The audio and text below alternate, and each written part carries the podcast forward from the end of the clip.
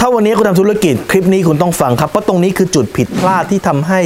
ธุรกิจโดยส่วนใหญ่เนี่ยยอดขายไม่โตเท่าที่ควรครับ หรือว่าคุณลงทุนการตลาดไปเยอะ แต่ผลลัพธ์กลับมาได้ไม่เยอะครับ ผมเนี่ยตั้งแต่เปิดเพจรู้รอบตอบโจทย์ธุรกิจมาเนี่ยมีคนเข้ามาปรึกษา และโดยส่วนใหญ่ปัญหาคือปัญหานี้ ผมจะถามว่าลูกค้าคุณคือใคร เชื่อไหมฮะคนส่วนใหญ่จะตอบทุกคน ผู้หญิงทุกคน ผู้ชายทุกคน พนักงานออฟฟิศทุกคนข้าราชการทุกคนคือใครก็ได้อะที่กำตังมาฉันก็ขายหมดอะ ถูกต้องครับ นั่นคือลูกค้าใครกำตังมาให้คุณคุณก็พร้อมขายสินค้าให้ แต่คุณต้องมี target customer หรือกลุ่มลูกค้าหลัก เพราะอะไรครับเพราะถ้าคุณไม่มีกลุ่มลูกค้าหลัก การที่คุณโฆษณาออกไปเนี่ยคุณไม่สามารถกำหนด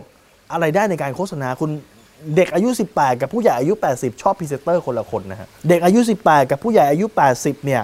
ชอบ packaging คนละอย่าง เด็กอายุ 18 กับผู้ใหญ่อายุ 80 เนี่ยคำโฆษณาที่คุณใช้เนี่ยภาษาคนละภาษาครับ แม้แต่คนที่อยู่ในกรุงเทพอายุ 18 กับคนที่อยู่ต่างจังหวัดไกลๆมากๆ อายุ 18 เนี่ยเขาชอบพรีเซนเตอร์คนละคนเขาชอบลักษณะโฆษณาคนละอย่างครับ ดังนั้นสิ่งที่คุณต้องทำคือคุณจะต้องเฉพาะเจาะจงว่ากลุ่ม target ลูกค้าของคุณเนี่ย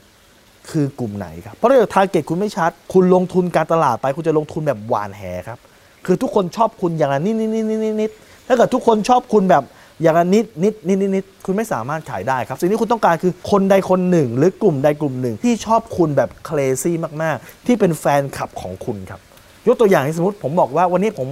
จะเปิดร้านทำฟันคลินิกทันตกรรม แต่คลินิกทันตกรรมของผมเนี่ยกลุ่มลูกค้าไม่ชัด ผมจะให้ทุกคนครับ ทุกคนคือคลินิก สาเนี้สามารถที่จะเข้ามาทำฟันได้ กลุ่มลูกค้าผมไม่ชัดเห็นไหมฮะเมื่อกลุ่มลูกค้าไม่ชัดผมโฆษณาลำบาก ผมจะโฆษณาในสื่อไหนล่ะครับ ผมจะโฆษณาจุดเด่นเลยล่ะครับแต่ถ้าเกิดผมบอกชัดว่าผมเนี่ยกลุ่มลูกค้าผมคือคลินิกทันกรรมสำหรับเด็กอันนี้ผมชัดละตั้งอยู่ในกรุงเทพตั้งอยู่ใกล้โรงเรียนนานาชาติ ผมชัดแล้วนะครับ ผมสามารถตกแต่งให้เหมาะสำหรับเด็กเลยนะครับ มันจะมี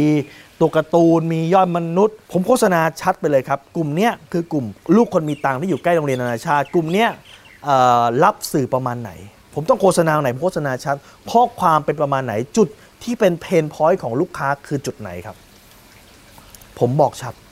เมื่อผมบอกชัด ผมโฆษณาไปชัด งบโฆษณาของผมจึงต่ำเพราะผมไม่ได้โฆษณาแบบหวานแห